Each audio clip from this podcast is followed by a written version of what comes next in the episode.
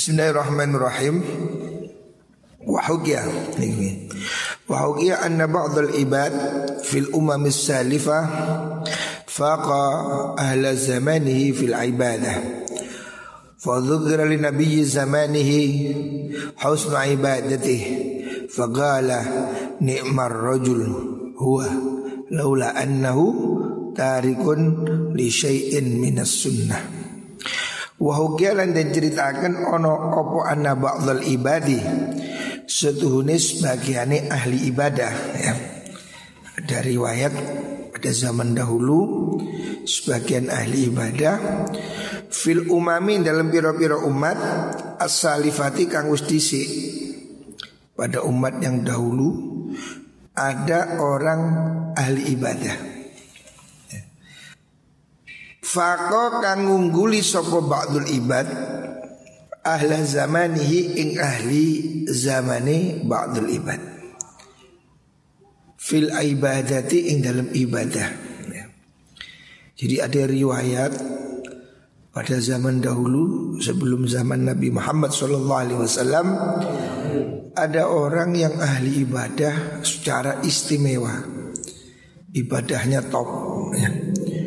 Fadzukira mongko dituturaken li nabiyyi zamanihi maring nabine zaman mengkono ba'dul ibad den tuturaken apa husnu ibadatihi baguse ibadahe mengkono ba'dul ibad. Faqala maqadahu subhan nabi nikmar rajul iku sak bagus-baguse wong lanang huwa utai mungkono rajul utai mungkono ibad ni laula annahu lamun ora ana sedene mungkono rajul iku tarikun tinggal li syai'in maring suci-suci minas sunnati saking sunnah. Ada orang ahli ibadah terus diceritakan kepada Nabi yang hidup pada zaman itu. Ditanyakan bagaimana? Fulan ini ahli tahajud, ahli zikir, ahli wirid, ahli puasa. Terus Nabinya mengatakan dia itu hebat, nikmar rajul. Itu lelaki yang luar biasa. Sayang ya. Sayangnya apa? Laula annahu tarikun li syai'in minas sunnah. Seandainya saja dia tidak meninggalkan satu sunnah. Dia itu hebat, puasanya top, ngajinya top, tahajudnya top, cuma ada kekurangan sedikit ya. Sayang ada kurang sedikit. Kenapa? Dia masih meninggalkan sunnah ya. Faldamma mongko dadi susah sop al-abidu mengkuno ahli ibadah. Akhirnya dia sedih mendengar penilaian itu. Dia sudah mati-matian ibadah tapi kok masih dinilai ada yang kurang ya. Dia sedih ya. Saya ini sudah ibadah pagi, siang, malam, kok saya masih dianggap meninggal sunnah, ini apa gitu. Jadi ada ahli ibadah yang sedih mendapat kabar kalau dia masih ada yang kurang. Fasa'alan nabi an dzalik. Fasa'ala maqatakun sahabat annabiyya ing kanjeng nabi an dzalika saking mengkono-mengkono tarikus sunnah ni. Akhirnya dia bertanya, maksudnya meninggalkan sunnah itu apa?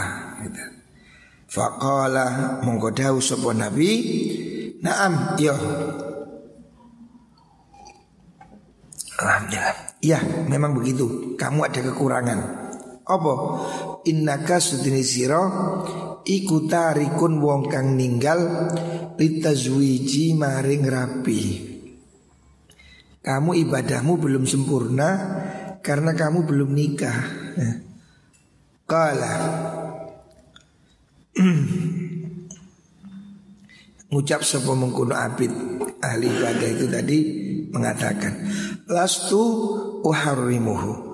Lastu ora ono ingsun iku harimu ngaromaken ingsun hu ing nikah. Oh, saya belum nikah itu bukan berarti saya ndak suka, bukan saya benci pada pernikahan. Walakinni faqirun. Walakinni tapi ni ingsun iku faqirun wong kang melarat. Nabi, saya ini belum nikah karena saya ini sangat miskin, fakir. Wa ana ayyalun 'alan nas. Wa ana ta'insun ku ayyalun wong kang dadi tanggungan 'alan nasi ngese menungso. Maksudnya dia hidup masih bergantung bantuan orang ya. Jadi abid ahli ibadah ini mengajukan alasan kenapa dia belum menikah, sehingga ibadahnya masih kurang. Bukan berarti tidak mau nikah, cuma dia memang posisinya miskin. Dia hidup dari belas kasihan orang. Qala, dawuh sapa mengkono Nabi, fa ana uzawwijuka ibnati ya. Nabi yang diwaduli keadaan santri melarat ini, kenapa kamu gak nikah? Saya gak punya apa-apa. Nabi mengatakan, bukan Nabi Muhammad ini, Nabi yang sebelum Nabi Muhammad. Fa'ana uzawwi juga ibnatihi. Fa'ana uta ingsun iku uzawwi ju ngerapi akan ingsun ka ingsiro ibnati ing anak wajan ingsun. Yaudah, kalau kamu memang belum nikah karena tidak punya ongkos, saya kasih anak saya is gratis. Fazawwajahun Nabi sallallahu alaihi wasallam ibnatahu. Fazawwajah monggo ngrapiaken hu ing abid subhan Nabi alaihi salam ibnatahu ing anake mengkono Nabi. Jadi saking pentingnya pernikahan, ada seorang nabi mendengar keluhan santri ahli ibadah belum nikah. Ditanya, kenapa enggak nikah? Enggak punya uang. Ya sudah, kamu saya nikahkan anak saya. Enak wis dadi mantune Kanjeng Nabi. Gara-gara apa? Gara-gara enggak punya duit ya. Gara-gara miskin malah diambil mantu ya. Tapi Nabi zaman biyen ya. Zaman dulu orang tidak materialis. Hari ini repot rek, golek morotua sing gratisan nih repot lah. Sulitnya. Ada mungkin tapi sulitnya. Masyarakat hari ini sudah kadung menjadi kapitalis konsumtif ya. Semua orang dihargai dengan uang. Menikah kalau nggak punya uang susah. Biaya nikahnya mahal. Nah, ini salah satu penyebab kenapa pernikahan menjadi problem di masyarakat. Harusnya memang sudah ada gerakan ya. Kita ini harus memudahkan pernikahan. Di negeri Arab sudah ada lembaga amal yang mau meminjami kredit pernikahan, supaya ada orang mau nikah kredit tanpa bunga. Bahkan juga ada lembaga wakaf yang mau memberi uang nikah. Karena nikah ini penting ya. Masyarakat sebuah bangsa ini dimulai dari keluarga. Makanya harus dibentuk keluarga-keluarga yang keluarga-keluarga yang baik ya. Nah, di situ diperlukan pasangan-pasangan yang baik. Nah, banyak orang baik tidak punya modal.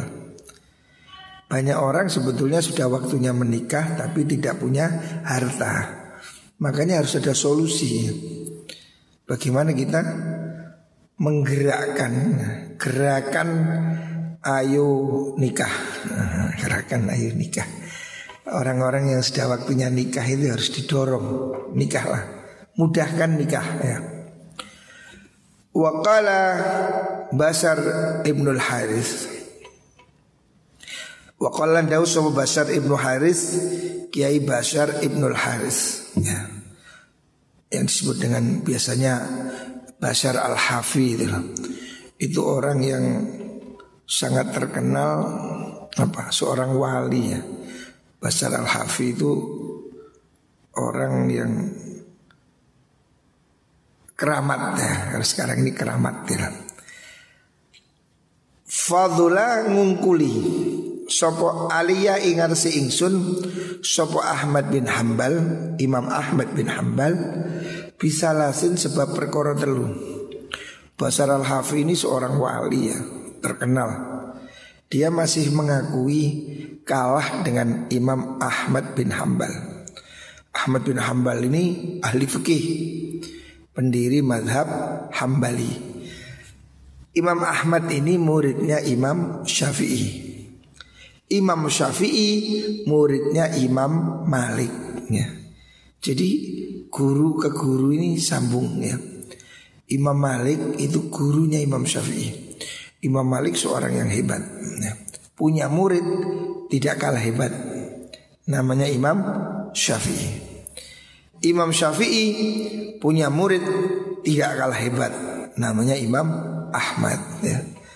Jadi tradisi ilmu pada zaman dahulu ini hebat ya. Murid-murid tidak kalah pintar dengan gurunya. Harusnya hari ini seperti itu ya. Murid-murid ini harus punya semangat belajar supaya dia lebih pintar dari gurunya. Kayak Alfiyah itu loh. Pengarang Alfiyah Ibnu Malik dengan bangga mengatakan fa'iqatan Alfiyah tab numuti. Alfiyah ini lebih hebat dari karangan guru saya ya. Jadi muridnya ini tidak remeh-remeh gitu. Lah kalau murid lebih bodoh dari gurunya, terus muridnya nanti jadi guru punya murid lebih bodoh lagi, melahirkan murid lebih bodoh lagi, lama-lama jadi bodoh semua ya. Murid harus pintar, kalau bisa murid lebih pintar dari guru itu bagus, tidak ada masalah ya. Saya lebih senang ya. Alhamdulillah, saya lebih senang seandainya murid ini lebih pintar dari saya, itu bagus ya. Imam Ahmad muridnya Imam Syafi'i. Imam Ahmad memuji Imam Syafi'i luar biasa, bahwa Imam Syafi'i itu matahari dunia. Wah, hebat. Imam Syafi'i memuji Imam Malik luar biasa. Kehormatannya tinggi ya. Saling menghormati. Lah, Bashar al-Hafi itu seorang wali, seorang yang terkenal, seorang sufi ya.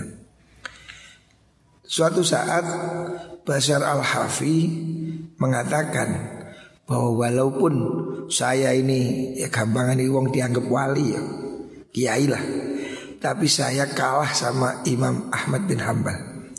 Dia mengakui kehebatan Imam Ahmad bin Hambal. Kenapa? Bisa lasin sebab tiga hal. Pertama, bitolabil halali sebab nyupre dunya halal linafsihi maring awak dewi Imam Ahmad, wali ghairihi lan kedue liyane Imam Ahmad. Pertama, kata Imam Bashar al-Hafi, Imam Ahmad itu hebat walaupun dia seorang ahli fikih ya. Imam Ahmad ini mazhabnya yang berlaku hari ini di Saudi Arabia, mazhab Hambali, mazhab ahli hadis. Imam Ahmad ini diakui hebat oleh Bashar al-Hafi karena tiga hal. Yang pertama, kata Bashar Hafi, Imam Ahmad itu rajin bekerja. Dia mencukupi dirinya dan dia juga bisa menafkahi orang lain. Jadi ibadah itu bukan hanya sholat ya. Ibadah itu bukan hanya wiritan. Kamu bekerja untuk mempunyai uang, bisa membagi, bisa menyenangkan orang. Itu ibadah yang tidak kalah penting ya. Bahkan ada satu riwayat Syekh Abdul Qadir Jailani mengatakan it'amul ja'i khairun min bina'i alfi jami'. Memberi makan orang lapar itu lebih baik dari bangun masjid, kata. Jadi orang dahulu itu peduli sosialnya tinggi gitu. Imam Ahmad ini salah satu contoh. Dia seorang faqih, seorang kiai, tapi dia pengusaha. Imam Hanifah juga begitu. Abu Hanifah itu ngajar di toko. Jadi dia di toko sambil jualan kain, sambil sinau ngaji. Jadi orang dahulu ini walaupun dia ahli ilmu tapi tetap bekerja. Imam Ahmad itu kaya. Imam Hanafi kaya ya. 10 sahabat Nabi yang dijamin masuk surga, kalau kita lihat 7 orang diantaranya itu kaya ya. Bukan miskin semua. Ada 10 yang sahabat yang dijamin masuk surga, al-mubasysyirina bil jannah, itu yang 7 kaya.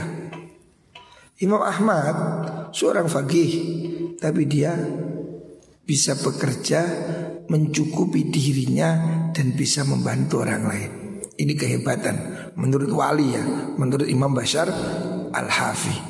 Wa ana atlubuhu li nafsi, wa ana ingsun iku atlubuhu pri ingsun hu ing halal li nafsi krana awak dhewe ingsun faqattu halibloko. Imam Bashar mengatakan saya ini 1 poin kalah sama Imam Ahmad, karena Imam Ahmad itu bekerja dan mencukupi orang lain, sementara saya hanya mencukupi diri saya sendiri. Yang kedua, walittisaihi fin nikahi wa dhaiqi anhu. Walittisaihi lan krono oleh jembara kene Imam Ahmad ya, fin nikahi ing dalam pernikahan Imam Ahmad bebas bisa menikah, wadoiki lan rupak ingsun andu saking mengkono nikah.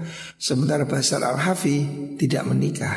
Dia mengakui saya kalah, Imam Ahmad bisa menikah dan menikah lagi ya. Yang ketiga, wali annahu nasoba imaman lil amah. Imam Ahmad ini lebih hebat dari saya karena dia li'annahu Imam Ahmad iku nasoba iku nusibah dan jumenengaken sapa Imam Ahmad imaman ing dadi imam lil amati maring wong umum.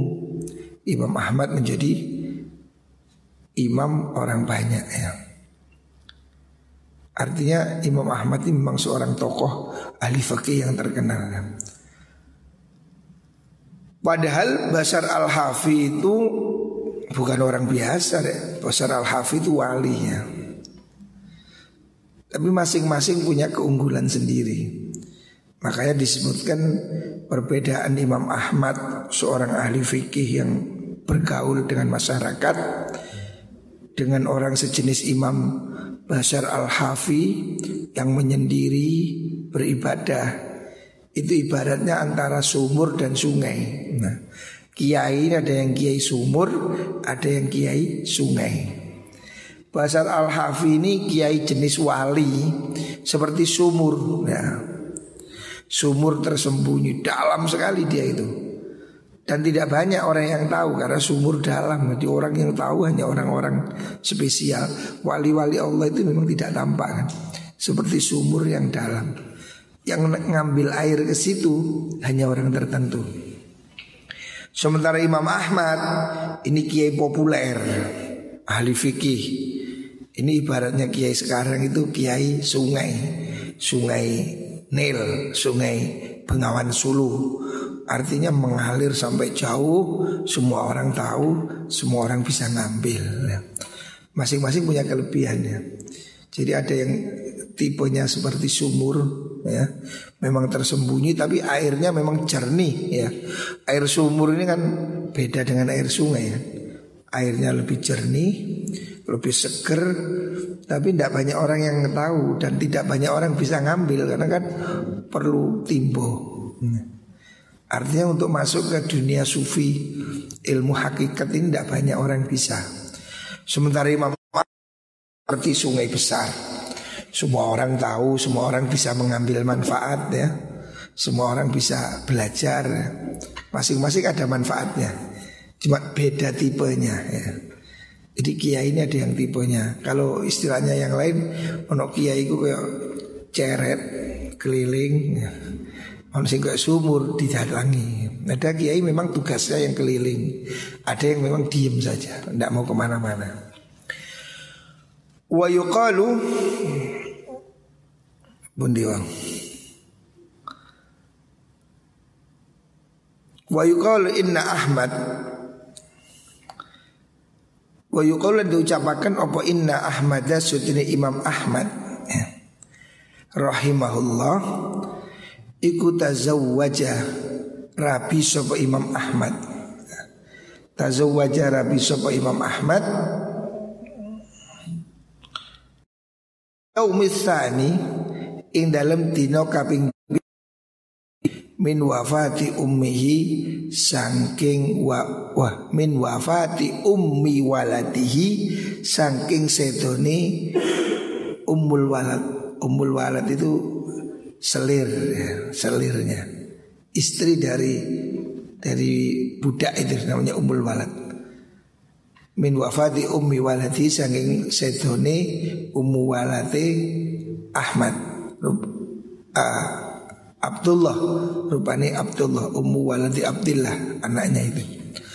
Wa qala dawu sapa Imam Ahmad, akrahu sengit ingsun an abita ing yen to nginep ingsun azban hale dudo ya. Jadi Imam Ahmad ini ditinggal mati istrinya 2 hari sudah nikah lagi. Gak nunggu petang bulu tino. Orang Jawa biasanya kan gak pantas istrinya meninggal langsung nikah dirasani wong. Tapi istrinya gak apa-apa. Imam Ahmad ditinggal mati istrinya malam kedua sudah nikah lagi. Ditanya, kok nikah lagi sih, istrinya baru meninggal, kuburannya belum kering. Jawabannya akrohu an abita azban. Saya tidak mau, saya tidak suka kalau saya tidur menginap malam dalam kondisi sendirian. Tidak mau dia hidup sebagai duda. Karena seperti kemarin saya katakan ada satu riwayat yang menyebutkan mati duda itu kurang bagus, ada mati tanpa istri. Makanya ulama-ulama itu kepingin segera menikah. Istrinya meninggal, menikah lagi. Bukan berarti tidak cinta pada istrinya, ya tetap cinta dia ya. Nabi Muhammad SAW sangat mencintai Khadijah, luar biasa cinta pada Khadijah. Tapi beliau juga menikah lagi, Aisyah, Sofia, Maimunah. Tapi cintanya Nabi pada Khadijah tidak tergantikan, luar biasa. Ketika Nabi Fathu Makkah, ketika Nabi masuk Mekah, beliau sampai tinggal di kemah di dekat makam Khadijah ya. Luar biasa cintanya, walaupun dia menikah lagi. Jadi menikah lagi itu bukan berarti tidak cinta. Menikah lagi itu ya memang kebutuhan dia ya, sebagai manusia kepingin berpasangan. Tapi Nabi tetap mencintai Khadijah ya. Tidak berarti Nabi meninggalkan Khadijah. Bahkan Nabi itu masih sering mengingat Khadijah. Sampai Sayyidah Aisyah cemburu, kok Nabi selalu ingat pada Khadijah. Nabi itu kalau selamatan yang dikirimi teman-temannya Khadijah. Seperti itu penghargaan Nabi pada Sayyidah Khadijah. Tapi tetap nikah lagi ya. Jadi orang kalau tidak punya istri ya nikah aja ya. Bukan berarti harus menyendiri gitu loh.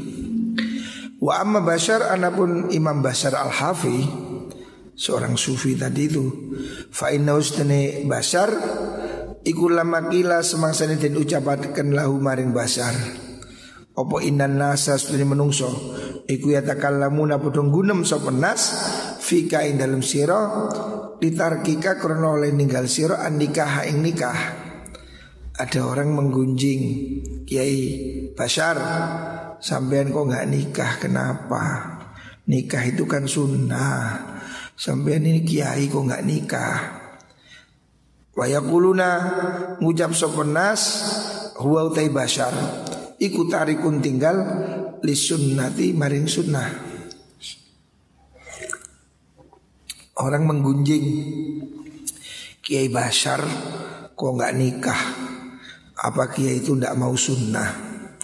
Padahal Nabi mengatakan an-nikahu sunnati. Kok Syekh Bashar Al-Hafi, seorang wali sufi, gak menikah?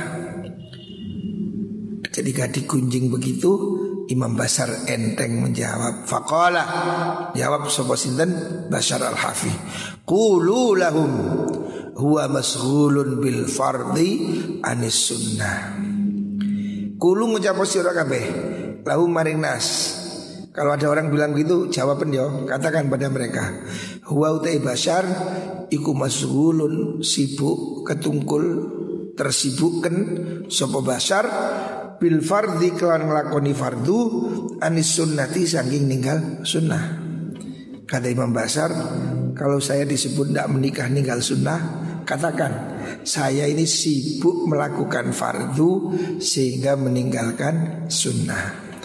Artinya orang sekelas Imam Basyar Al-Hafi itu bukan berarti tidak mau sunnah, tapi beliau memandang masih dia lebih perlu untuk ngurus yang lain ya, ibadahnya, sehingga dia lebih penting melakukan ibadah yang lain dan dia meninggalkan nikah yang sunnah ya.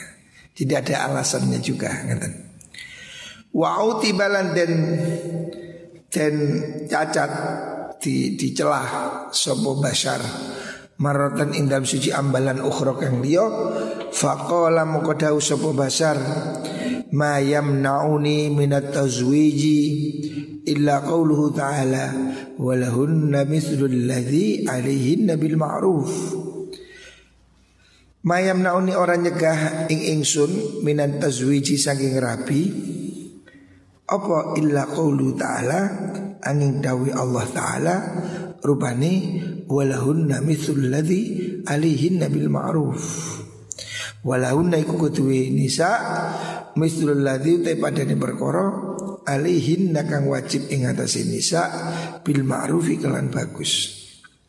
Imam Basyar Al-Hafi ketika ditanya kenapa enggak nikah, dia jawab, saya tidak nikah karena ayat ini. Apa? Walahunna mithlul ladzi alaihinna bil ma'ruf. Bahwa suami itu punya kewajiban ya. Bagi perempuan itu ada kewajiban yang sama untuk wajib pada dia dengan al-ma'ruf, dengan baik. Artinya suami itu tidak hanya boleh menuntut istrinya, tapi dia juga harus memenuhi hak-hak istri ya. Walahunna mithlul ladzi alaihin. Lah Imam Basyar Al-Hafi beralasan saya ini tidak mampu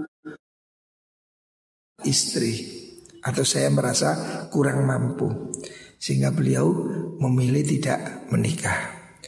Memang ada banyak ulama yang tidak nikah itu banyak. Ada satu buku yang menerangkan tentang ulama-ulama jomblo, ulama yang tidak nikah seumur hidup ada. Itu ada alasannya ya. Sama dengan Basyar Al-Hafi ini. Imam Basyar Al-Hafi ini memang gak nikah, bukan berarti gak mau nikah, tapi dia punya alasan karena dia lebih sibuk dengan ibadah ya. Orang sekelas beliau ini gak main-main ya, tingkatannya tinggi ya. Wa ma'adhalika setelah menggunung-menggunung niku wau. Oh, fadzukira moko den tuturaken apa dzalika mengkunu qaul li Ahmad maring Imam Ahmad. Kemudian cerita jawabannya Basyar Hafi tidak nikah itu diceritakan pada Imam Ahmad. Mereka hidup satu zaman. Imam Ahmad ahli fikih, Imam Basyar Al-Hafi ahli tasawuf. Ketika Imam Basyar Al-Hafi tidak menikah, punya alasan seperti itu, takut tidak memenuhi hak istri, diceritakan pada Imam Ahmad. Faqala mongko dawuh sapa Imam Ahmad, wa aina iku ing dalem endi mithlu basyarin utawi padane Kiai Basyar. Artinya Imam Ahmad mengatakan orang itu tidak ada yang menutut sama tingkatannya Basyar Al-Hafi ya. Artinya jangan mereka mencela Basyar Al-Hafi tidak menikah gitu loh. Basyar Al-Hafi tidak menikah, tapi bukan orang sembarangan ya. Ya. Jangan kamu mencela Imam Basyar Al-Hafi karena tidak menikah ya. Kata Imam Ahmad, wa anna mithlu Basyar. Di mana ada orang seperti dia gitu loh. Sulit cari orang sehebat Basyar Al-Hafi itu. Itu bukan tokoh sembarangan kata Imam Ahmad ya. Mereka saling muji. Basyar Al-Hafi memuji Imam Ahmad, Imam Ahmad memuji Imam Basyar Al-Hafi. Wa anna mithla basyah, di mana ada orang seperti dia, ya. Sulit. Innahu qa'ada ala haddis sinan. Kata Imam Ahmad, innahu sutune basyar iku kok ada lungguh sapa basyar ala haddis sinani ing atase landepe pedang. Basyar itu orang yang saking hati-hati, hidupnya itu sangat hati-hati, seperti orang yang duduk di atas sebilah pisau. Kamu tahu pisau tajam, orang duduk di situ kan sangat menakutkan gitu. Ekstra hati-hati kan. Loh, orang seperti Basyar Al-Hafi itu sampai tidak mau nikah karena dia takut tidak memenuhi hak istri. Itu memang benar kata Imam Ahmad. Sebab Imam Basyar itu orang yang sangat hati-hati. Dia itu orang yang hidup seakan-akan duduk di atas sebilah pisau gitu. Orang yang hidup dalam apa namanya, kehati-hatian gitu. Kehati-hatian luar biasa. Jadi Basyar Al-Hafi itu orang yang sufi, yang betul-betul merasa dirinya itu sedemikian apa, sedemikian hati-hatinya. Sama sekali dia tidak merasa hebat ya. Dia merasa orang yang tidak mampu gitu. Sampai menikah aja dia merasa kalau tidak mungkin bisa memenuhi hak istri, saking ngati-ngati ini. Makanya Imam Ahmad memuji dia, sulit mencari orang sehebat Imam Basyar Al-Hafi. Itu orang yang duduk di atas ketajaman sebilah pisau gitu. Artinya orang yang sangat hati-hati ya. Ya dia punya alasan lah. Intinya Basyar Al-Hafi kalaupun tidak menikah, dia ada alasannya ya. Gak main-main gitu. Wa ma'adzalika setelah menggunung-menggunung kaul, faqad ruya teman dan riwayatakan opa anda usuniki Basyar Al-Hafi iku ruya dan tingali dan impeakan sopo Basyar Al-Hafi fil manami in dalam waktu turu. Dia itu dimimpikan setelah meninggal ada orang ngimpi ketemu Basyar Al-Hafi. Faqila lahu, faqila dan dakwakan lahu maring Basyar Al-Hafi, ma fa'alallahu bika. Ma ing opo fa'alang lakoni sapa Allah Allah bika kelawan sira. Kamu diperlakukan seperti apa Kiai Basyar? Sampai sudah meninggal, bagaimana kondisi di akhirat? Faqala da'u sobi Imam Basyar. Ini dialog dalam mimpi.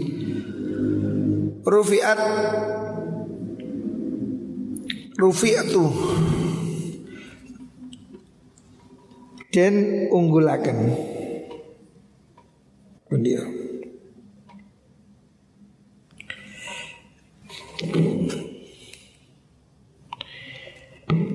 Dan unggulakan, angkat ingsun utawa dan rufiat ngene, rufiat dan unggulakan opo manazili piro-piro derajat ingsun fil jannati ing dalem swarga.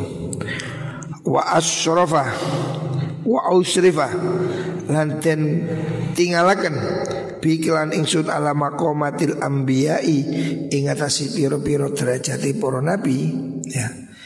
Dia Imam Basyar mimpi, dimimpikan orang ditanya gimana keadaannya. Oh, alhamdulillah saya ini ditaruh di surga yang tinggi ya. Saya ditaruh di tempat yang istimewa lah, di bawahnya para nabi. Tetapi ya, walam ablugh, tapi orang temeko ingsun manazilal mutaahilina ing pira-pira derajate wong kang rabi kabeh. Jadi dia diberi tempat VIP, tapi tingkatannya belum notok. Sebab tingkatan tertinggi di surga itu untuk orang yang punya istri. Jadi dia itu dapat lapis dua, surga tapi belum yang A, masih B. Sebab yang A umumnya tribun itu A untuk orang yang punya istri. Nah Kiai Basyar ini karena tidak dapat istri, dapat VIP B ya, ini ya. Jadi penting rapi ya. Kayak swarga tiketnya lebih tinggi ya. Makanya kalau kamu waktunya nikah rapi yo, les duwe-duwe ya. Kalau sudah mampu ya. Wa fi riwayatin, dalam riwayat kang liya ola dawuh limaring ingsun, qala dawuh sapa sinten wau basar niku limaring kula wa ma kuntu ora ana ingsun iku uhibbu demen ingsun antalqani yen to ketemu sira ni ing ingsun azban hale wong kang duda. Maksudnya Allah mengatakan pada Basar, saya enggak suka kamu datang dalam keadaan duda.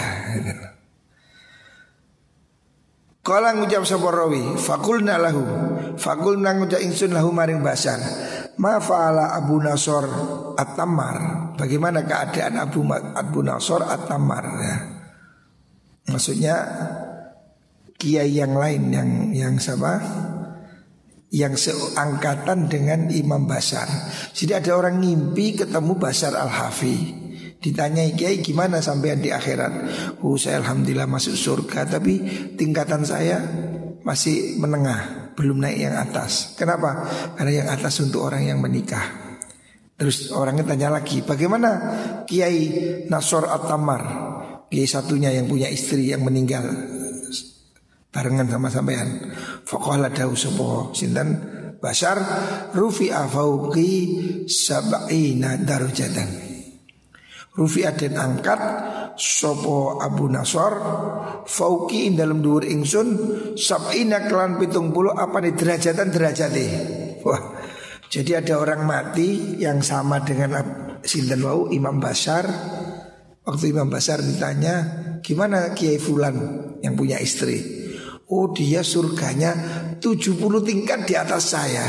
Duh, sing duwe bojo surganya VIP 70 tingkat di atas. Dia dapat tengah. Padahal Basar Al-Hafi ini ahli ibadah. Gara-gara tidak punya istri, surga ini dapat menengah kaoleh sing dhuwur. Sementara Abu Nasr at-Tammar dapat surga yang 70 kali lebih baik. Menurut riwayat ini ya, ini dan dialog mimpi ya, boleh percaya boleh tidak ya. Tapi dalam mimpi itu Basar mengatakan begitu. Abu Nasr dapat surga 70 kali di atas saya. Kenapa? Kok bisa? Padahal cara ibadah kayaknya Basar lebih hebat. Kulna bimada, kulna ucap ingsun bimada, kena apa? Fakot naroka, fakot kuna temen ono kita iku naroka ningali ingsun uta nekotaken ingsun ka ing panjenengan fauqau indam sak dhuwure Abu Nasr at-Tammar. Orang yang ngimpi ini heran lho, kok bisa Abu Nasr surganya 70 tingkat di atasnya Basar Al-Hafi. Padahal di dunia ini kelihatannya Basar Al-Hafi jauh lebih hebat ditimbang Imam Abu Nasr. Basar Al-Hafi ini tokoh sufi, tapi kok di surga kalah. Napa sebabe? Qala dawu sapa Kiai Basar bisabrihi ala buniyatihi wal iyal. Ala buniyatihi wal iyal. Kenapa dia dapat surga VIP? Sebab bisobri, sebab sabari Abu Nasr ala bunayyati. Bunayya itu anak kecil, banat bunayyat, piro-piro anak wadon cilie Abu Nasr wal iyalilan keluarga. Jadi dia dapat surga VIP sebab dia sabar ngingoni anak bojo ya. Ngingoni anak bojo oleh ganjaran ya. Orang bekerja menafkahi anak istri itu dapat pahala ya. Bahkan kata Rasulullah SAW, ada dosa yang tidak bisa dilebur kecuali dengan sebab kesusahan mikir ekonomi keluarga ya. Jadi sebagai suami mikir ekonomi keluarga itu dapat pahala. Kamu kerja ya, cari nafkah, beri makan anak istri, itu dapat pahala. Dan nanti di surga Orang yang punya istri dengan tidak punya istri itu surganya 70 derajat lebih tinggi. Nah ini kan luar biasa ini. Makanya yang gak nikah ini kamu harus mulai mikir-mikir ini. Oleh kearabian surgamu oleh kelas menengah, rabi VIP. Tapi bujuni kata utama VIP. Qala Sufyan bin Uyainah, berkata Kiai Sufyan bin Uyainah, salah seorang ulama besar, dia mengatakan kasratun nisa laisat minad dunya. Kasratun nisa utawi akeh bojo, duwe bojo loro, bojo telu, iku laisat ora ana apa kasrah, iku minad dunya saking dunya. Wong duwe bojo akeh gak apa-apa. Orang itu kan kalau punya harta banyak kan dianggap kedunian. Kali kepunya istri banyak itu tidak apa-apa, tidak kedunian. Kok enak? Oh alasannya ono li'anna aliyan korostuni Sayyidina Ali. Sayyidina Ali loh ya, sahabat Nabi.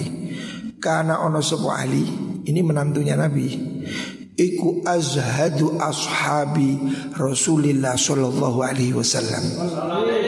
Luweh zuhud itu paling neriman. Paling nerimani sahabat Nabi. Jadi sahabat Nabi yang paling alim dan paling zuhud itu adalah Sayyidina Ali. Sayyidina Ali itu menantunya Nabi, suaminya Fatimah. Ini ada orang yang salah paham, harus diluruskan. Mengatakan poligami tidak boleh. Kenapa? Sayyidina Ali pernah dilarang poligami oleh Rasulullah sallallahu alaihi wasallam. Ini orang yang memplesetkan hadis. Memang Nabi pernah melarang Sayyidina Ali nikah lagi, tapi karena yang dinikah itu anak putrinya Abu Jahal, makanya Nabi tidak suka kalau mantu Nabi sekaligus menjadi menantu musuhnya Kanjeng Nabi.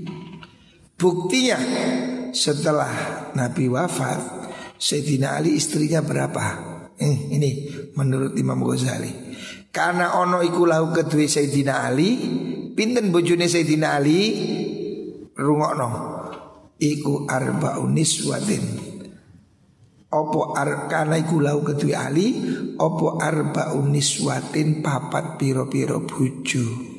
Bujune Sayyidina Ali niku pinten? Sekawan. Sik ditambah wasab'a asrota lan pitulas tambah pitulas. Apa nih? Sariyatan budak wadone. Jadi si selire pitulas. Lumayan dek bucu papat selire pitulas. Aduh, mantap ya. Padahal itu sahabat yang zuhud. Jangan dibilang oh sahabat mata keranjang tausokan. Sayyidina Ali ngawur tempeling. Sayyidina Ali bujune papat selire pitulas. Karena zaman dahulu orang itu boleh ngambil selir bebas. Istri 4 maksimal, iya. Selir boleh, rek. Sultan Turki itu katanya selirnya 400. Apa nih?